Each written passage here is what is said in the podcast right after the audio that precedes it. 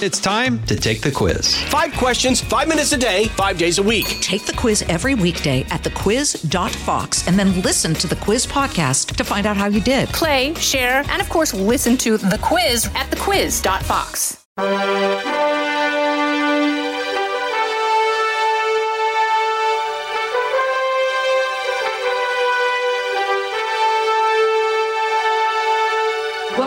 Lighthouse Faith Podcast, where we are moving forward in truth and love. I'm Lauren Green, Chief Religion Correspondent for Fox News Channel and author of the book Lighthouse Faith. Uh, it was a little title, it was a title that caught my eye like a flash because it seemed radically incongruous. It said, Nancy Pelosi is blessed.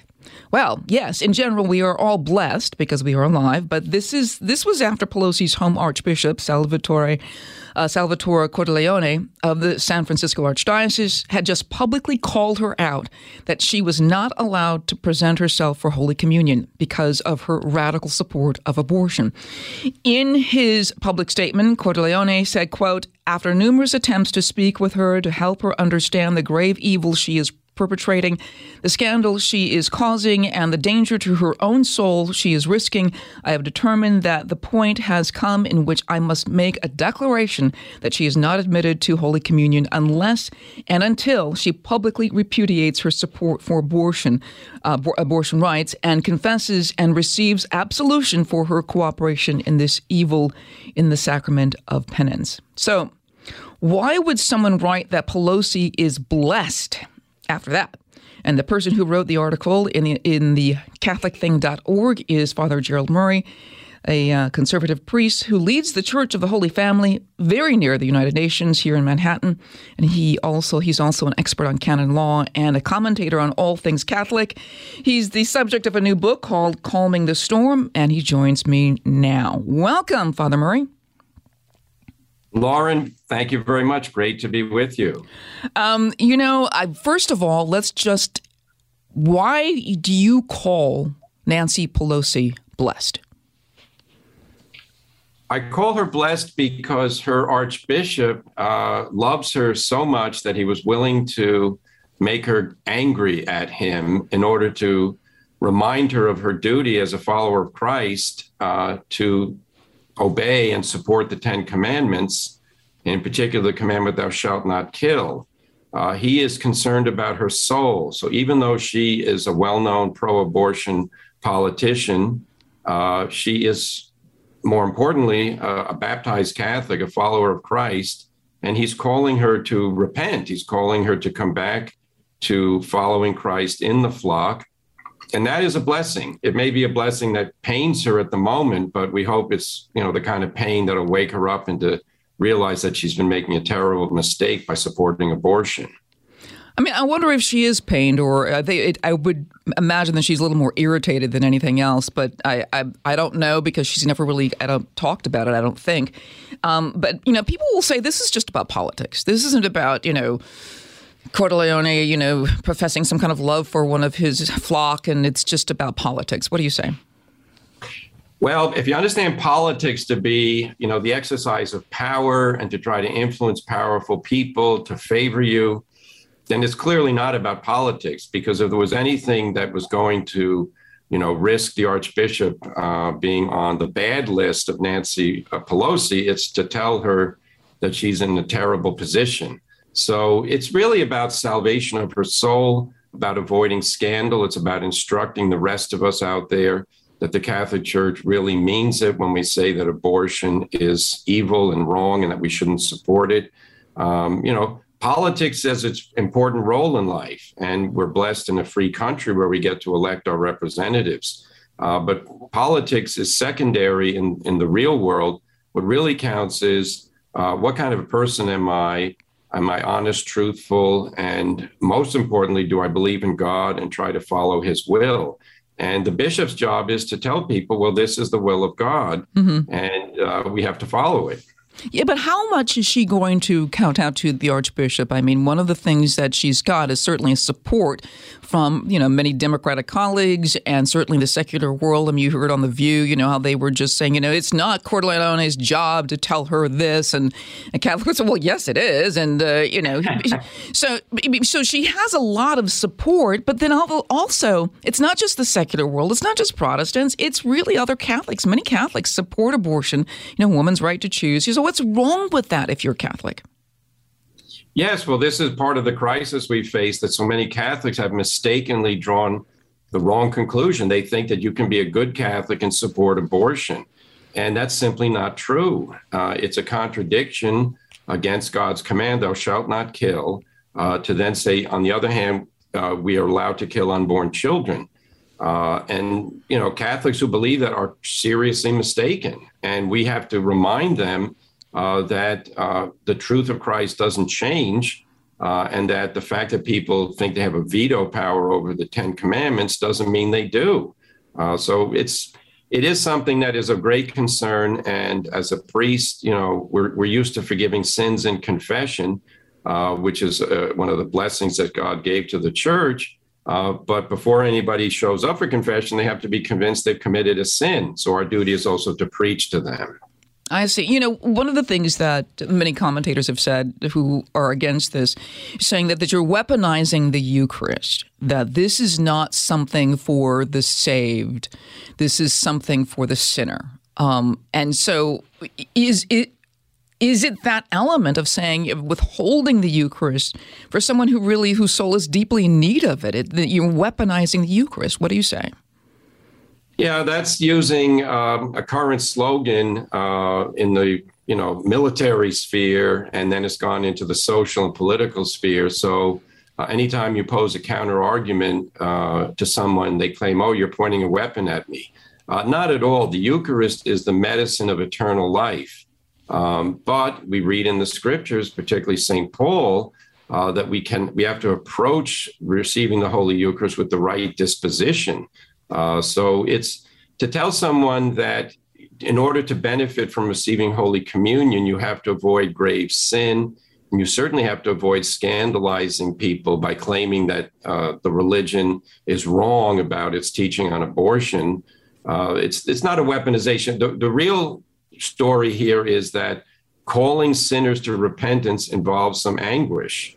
Uh, and um, but that anguish is good because mm-hmm. it's tough love. You know, t- tough love is tough, and it's still love, though. Yeah, you're you're an expert expert on canon law, um, and many times in these arguments and these debates, canon law nine fifteen is cited. Can you explain what this law is um, in the Catholic Church? Yes, well, in, in general, canon law is a series of laws that have been written over the centuries to try to guide the internal life of the church and then also to guide uh, the faithful in how they're supposed to live their lives.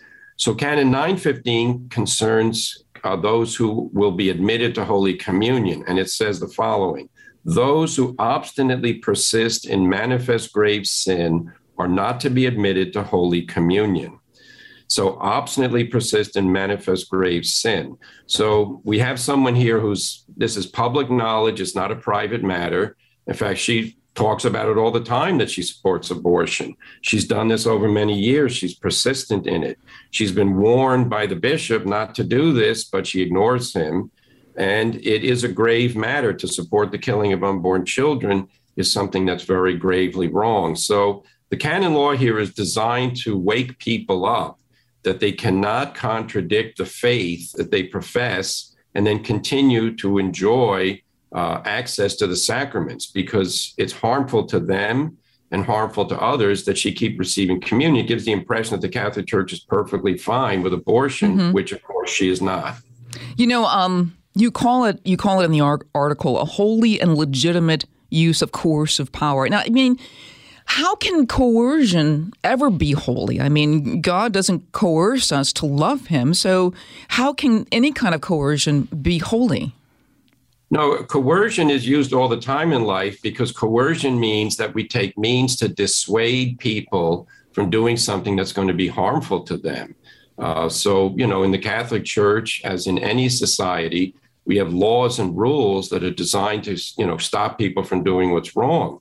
You know, in the state, you have the police power. You know, if you see someone running down the street with a hammer chasing someone, uh, the police are going to tackle that guy and arrest him, you mm-hmm. know, to stop him. Uh, if we see someone in the Catholic Church who's saying to everybody, the Catholic Church is wrong about abortion, everybody should change their mind. In fact, uh, the bishops don't even believe it, but they won't say it. So I'm going to be the prophet and tell everybody they're wrong. No, at that point we stop them. Now we don't have a policeman who's going to you know tackle her in the street. That's just an analogy. But what we do have the power to administer the sacraments properly, and we'll say, no, you are not suited. You're not ready. In fact, you are giving a counter witness by going to communion. Therefore, we're not going to give it to you. And she will say, Well, that's not my decision. And the answer is no, it's our decision. The pastors of the church from God have responsibility to decide what the flock needs to do when they're erring. You know, when a sheep wanders from the, fe- the flock, uh, the shepherd can go out and try to persuade it to come back. But if it refuses, what does a shepherd do? He picks up the sheep and carries it back to the flock. Mm. And that's really what's going on here. You know, but Cardinal Gregory, who is the Archbishop of Washington D.C., which is the archdiocese of you know the, the capital and you know the White House and um, and and over Biden and Pelosi and any other Catholic politician who happens to you know go to mass in the D.C. area, and he has said publicly that he would not prevent Biden or Pelosi or any other Catholic politician from um, receiving communion um, just because they don't support just because they support abortion. You know, there is this sort of divide within the the bishops' conference. I mean, what do you say to uh, someone, Cardinal Gregory? Who says he will not prevent them from receiving abortion, I'm uh, receiving a, a communion. Right. Well, I would tell the cardinal respectfully that Your Eminence, I don't think you are applying Canon 19, uh, 915, Canon 915 in your diocese. I think you're making a mistake. Canon law is law. It's not a series of suggestions. So he should apply it in his diocese. And it's quite clear that Nancy Pelosi fits the conditions here. Uh, she's manifestly, obstinately persisting in manifest grave sin by her public support for abortion. Uh, that's that's not in question. So canon law tells, well, what should we do about that person? They should not be admitted to Holy Communion. Now he would disagree with me. He would obviously he stated shortly after Archbishop Cordileone, her spokesman, said that nothing was changing in Washington. I think mm-hmm. that's a mistake, and I regret that the American bishops aren't united on this because um, they you know, tried once. They tried once, but Pope Francis kind of, you know, kiboshed that. Well, that's a very regrettable thing that happened, and it was Pope Francis has a, uh, a cardinal in charge of the what's called the Congregation of the Doctrine of the Faith. He's named Cardinal Ladarius. So about a year ago, the bishops were meeting, and they were discussing communion, and Cardinal Ladarius sent a letter to them saying, "We'll go very slow on this and get back to us before you make any decisions." So the bishops you know, they were ready to have a big discussion on it, but essentially they backed down and they simply say, well, politicians who are supporting abortion should not come to communion. But they didn't say, we as bishops are decreeing that the fact that these people continue to support abortion publicly disqualifies mm-hmm. them from being admitted to Holy Communion.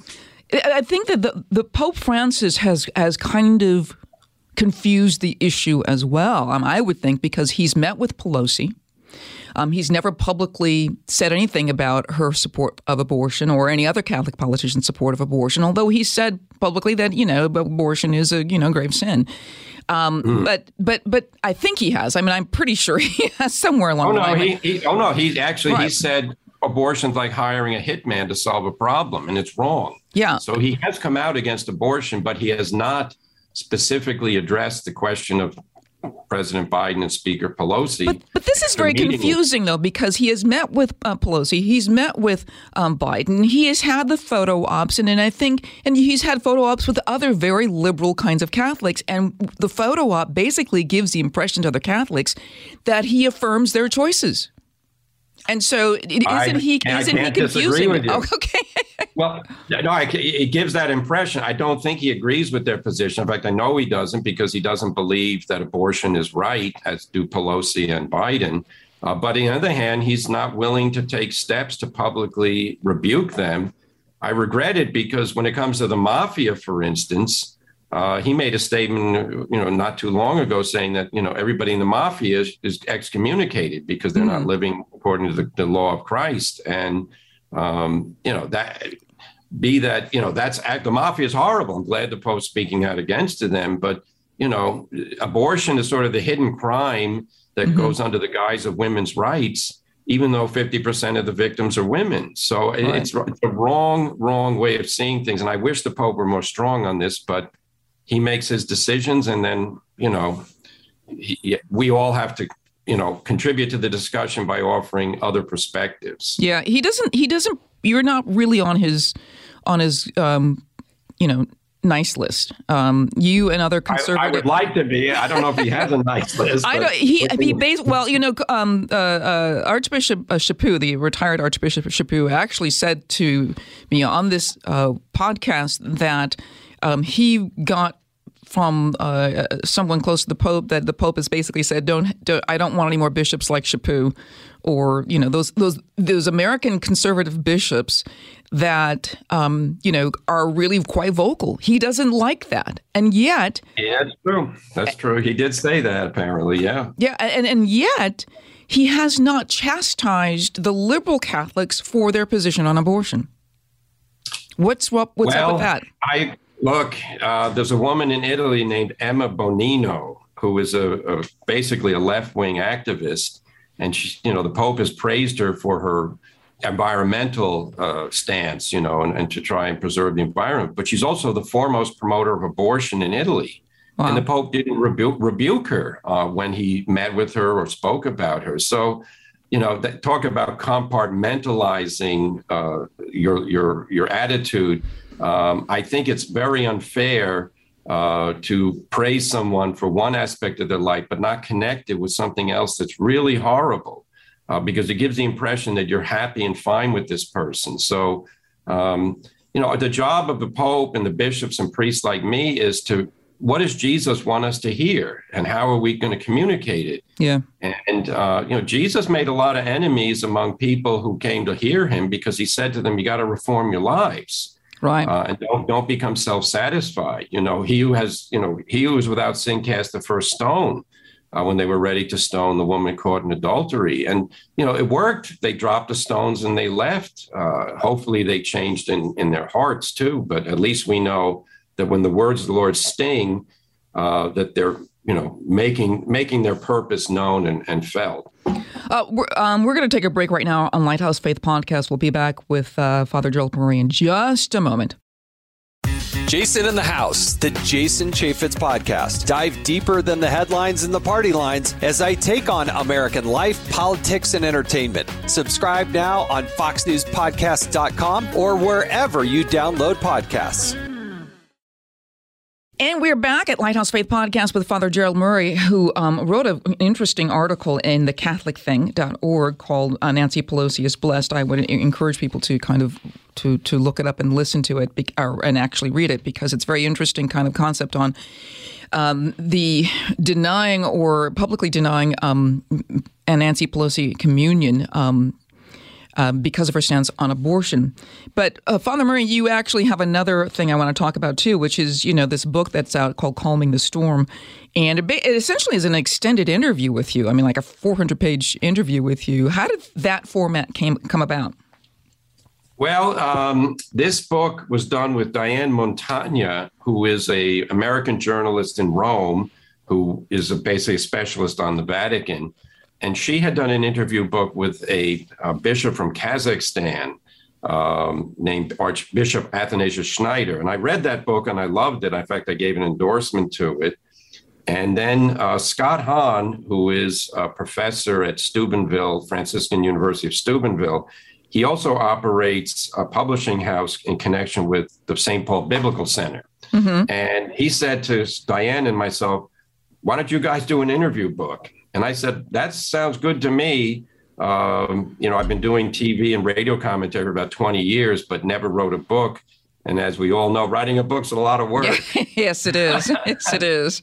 and I'm trying to run a parish here. And God willing, I said, well, sitting down and being interviewed and then transcribing it and reviewing it, that's more manageable. Yeah. And Diane's a pro uh, as a journalist and, and having done a previous interview book. So the book basically covers both the Catholic Church and American society uh, and the challenges we face as believers uh, in dealing with the different uh, issues that come up.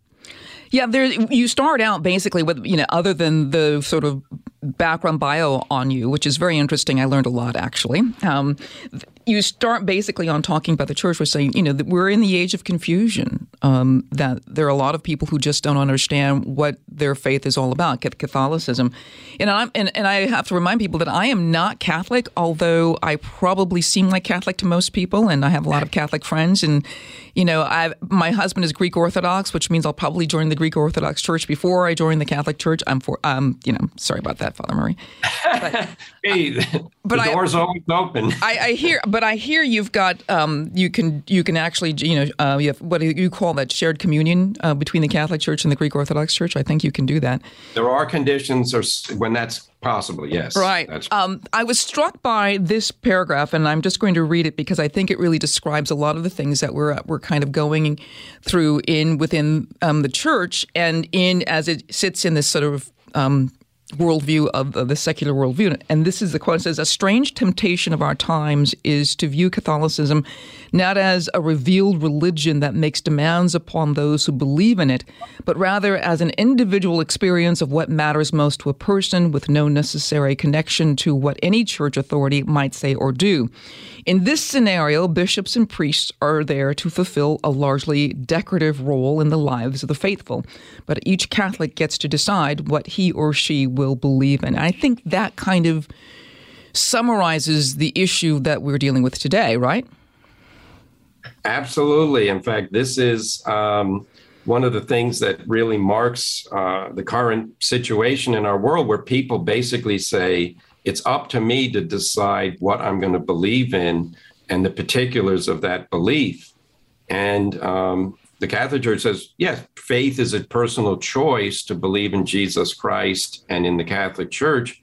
But once you make that decision, now it's up to the church to tell you what the content of that belief is and how to interpret the scriptures, the traditions, uh, how to live out your faith. In other words, it's not a do it yourself experience where you mm-hmm. decide, mm-hmm. well, I find these things significant, so I'm going to believe in them. I disagree with those other things, I'm going to ignore them.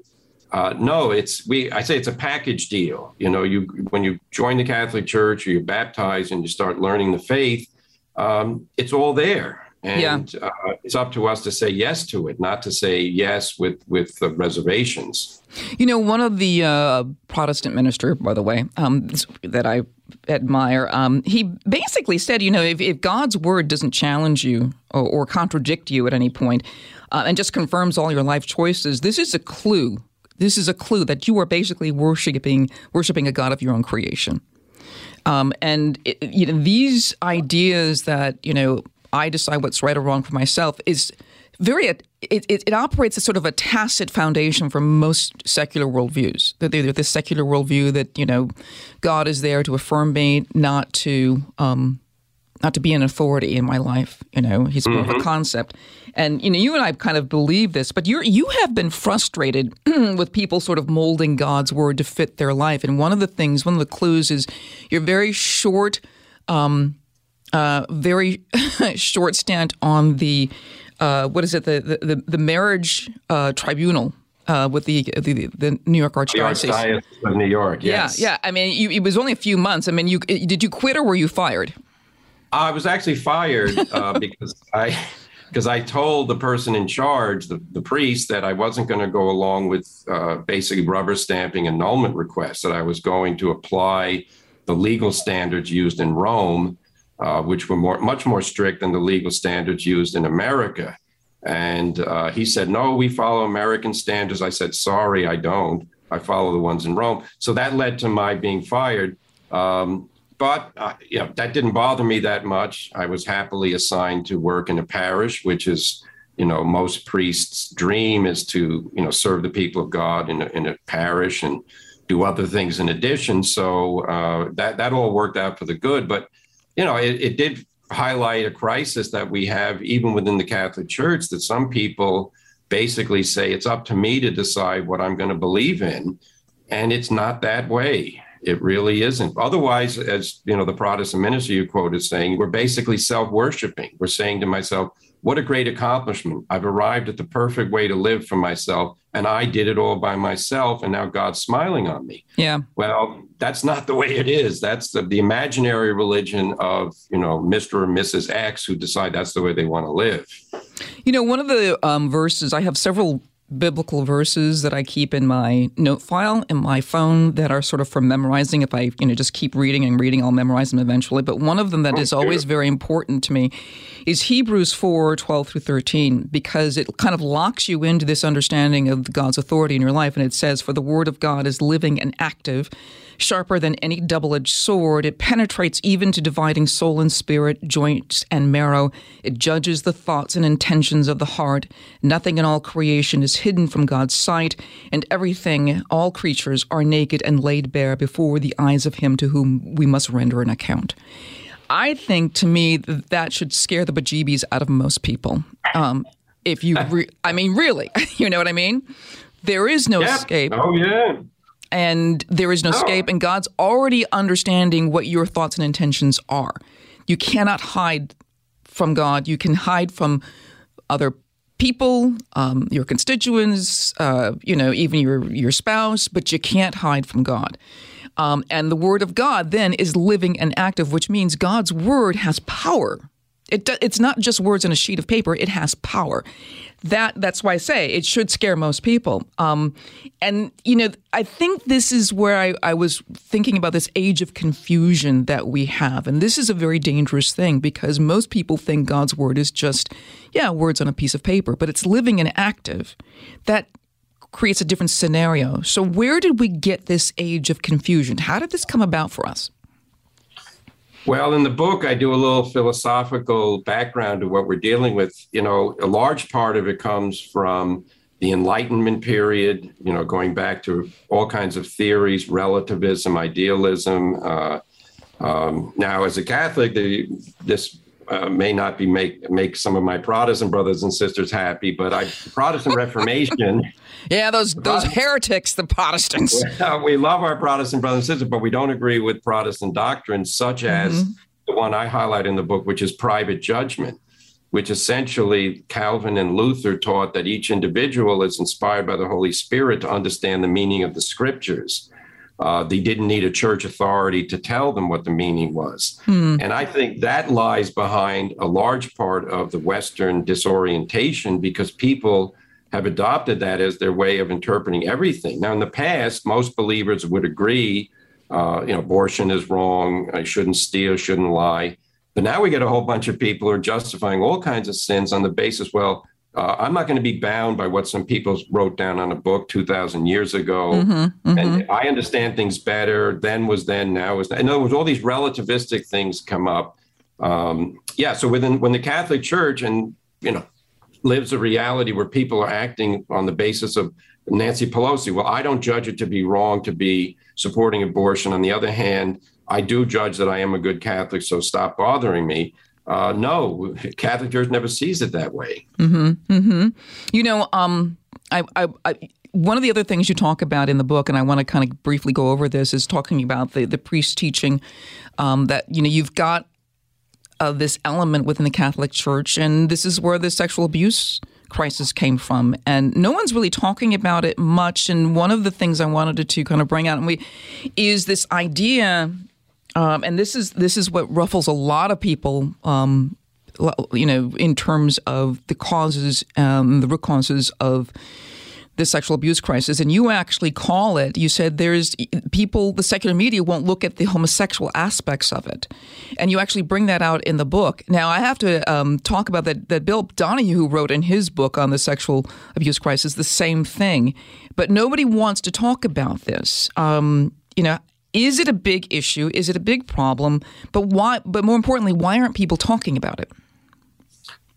Well, this is the um, part of the sexual revolution that we've arrived at, where homosexuality is viewed as a natural condition uh, that people are born with, and therefore uh, to criticize them is is prejudicial because, in fact, they say God made us that way. So therefore, why are you telling me that I shouldn't, you know, uh, live as a homosexual?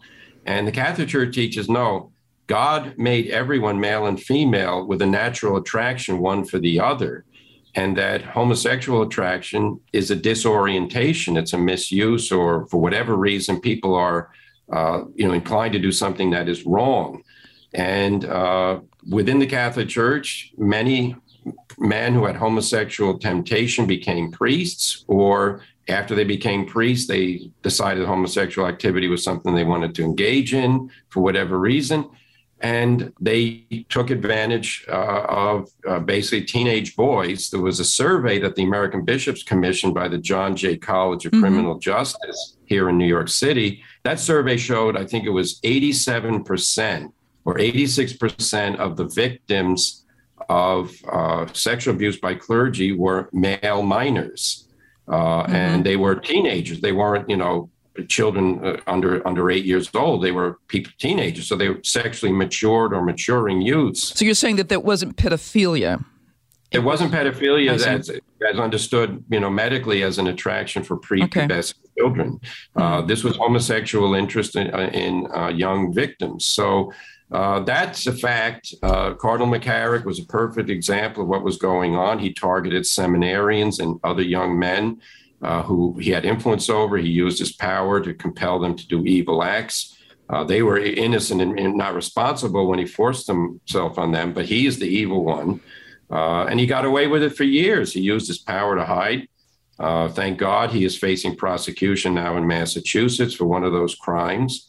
Um, but you know, it's uh, we're living in an age in which normality is being rejected as a standard. You heard, you've heard this word heteronormativity. Mm-hmm, mm-hmm. How can you teach children that uh, the way life is is this mommy and daddy, and that's the way it's supposed to be? Now, two daddies, two mommies, or ten daddies and five moms. In other words, everything. And then you know, a man can become a woman when he wants to, and vice versa. Uh, this is the the Catholic Church based on natural law and revelation says no. Uh, we are what we are, and uh, medical science supports this. That's enough. Follow the science is always cast aside when you mm-hmm. know a man wants to swim on the women's swim team. Oh yeah, come on. Yeah. Well, tell that, tell that to the women who can no longer win their own races. You know. Yeah. Um, we could uh, talk at length about this, but I want to get on to the next phase um, and, and kind of wrap this up with talking about the new cardinals that Pope Francis um, named 27 new cardinals, 16 of which are able to vote in the next conclave, which is picking the new Bishop of Rome. We've got an 85 year old Pope who is really struggling. You know, last time, you know, he's in a wheelchair now um, because his knees hurt so badly, and he won't have an operation because of uh, some other physical kind of challenges that might uh, be brought um, to the surface as well.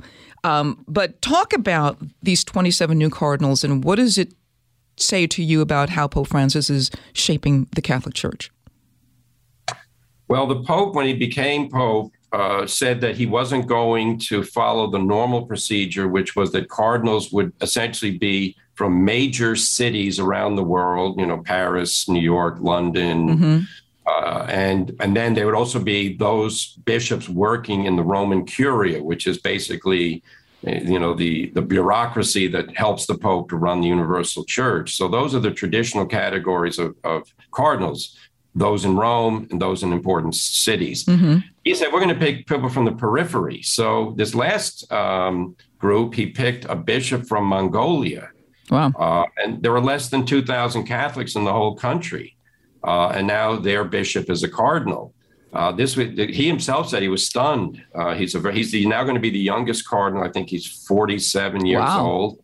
Yeah, he's going to be the youngest cardinal in the Catholic Church, and um, there's no direct flight from Mongolia to Rome. So he, he's going to have getting back and forth to Rome is going to be quite a struggle for him. But God bless him you know, he's a mission, Italian missionary. The other thing, he's not a Mongolian. He's a missionary from Italy who, who's working there. Mm-hmm. Uh, but for us, interest in the United States, the Bishop of San Diego, uh, Robert McElroy, was named a cardinal. Uh, while the Archbishop of Los Angeles, uh, right. Archbishop Jose Gomez, who is the Archbishop of the largest archdiocese in the whole United States. He's also the president of the Bishops' Conference. He was not named. Yeah. And that, if, yeah, Philadelphia, Los Angeles, right. and San, San Francisco, Francisco, Detroit, you know, you know, other places have had cardinals in the past.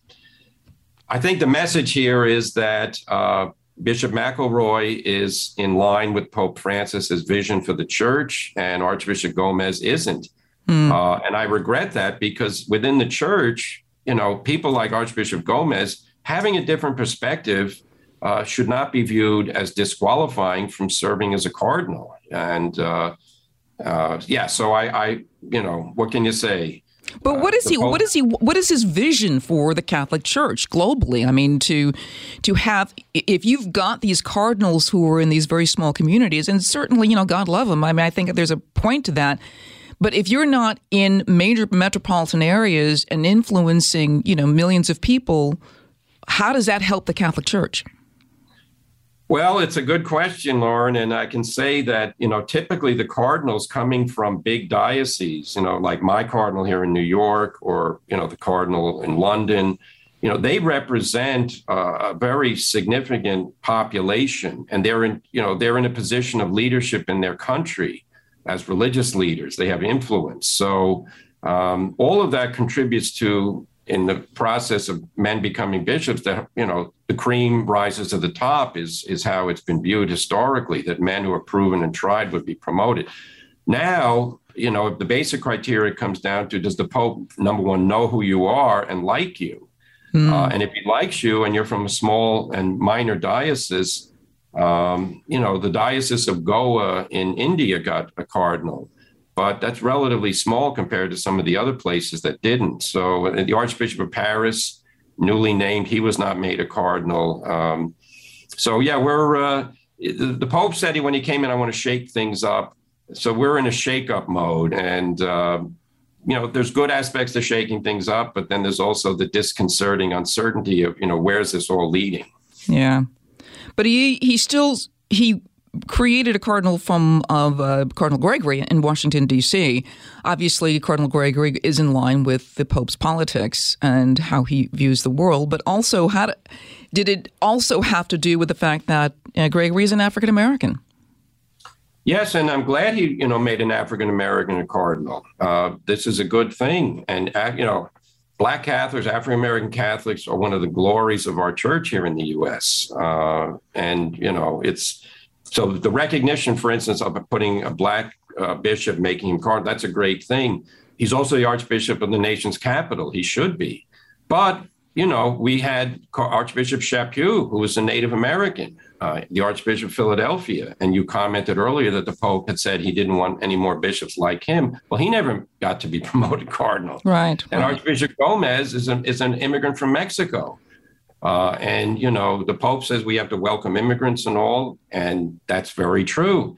Well, if there was ever a sign that you could give on the value of immigrant, you know, clergy in the United States is to say, well, an immigrant priest from Mexico is now going to be a cardinal, um, but he decided not to do that. So he's entitled to make these decisions, of course, but you can always, there's nothing disloyal in saying to the Pope, I, Holy Father, I think you missed a few things here. that been, you know, that would have been helpful to everybody yeah. if they were considered. Well, Father Gerald Murray, thank you so much for being on Lighthouse Faith Podcast. Um, the book is called Calming the Storm Navigating the Crisis Facing the Catholic Church and Society. Um, that book is out. And also um, check out the article in the Catholic thing called Nancy Pelosi is Blessed. Um, it's, it's pretty eye opening. Thank you so much for being on Lighthouse Faith Podcast.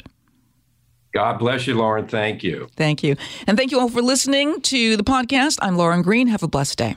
I'm Charles Payne. Listen to my Unstoppable Prosperity podcast so I can get you making money right now. Whether stocks are hitting new all time highs or in free fall mode, opportunities abound. So, why are so many potential investors still sitting on the sidelines? In a new season of my podcast, I'm going to get you in the game. After 38 years on Wall Street, I'm ready to impart some lessons and get you invested in the greatest wealth generating machine in history. Listen anytime, everywhere at foxbusinesspodcast.com or wherever you listen to your favorite podcast.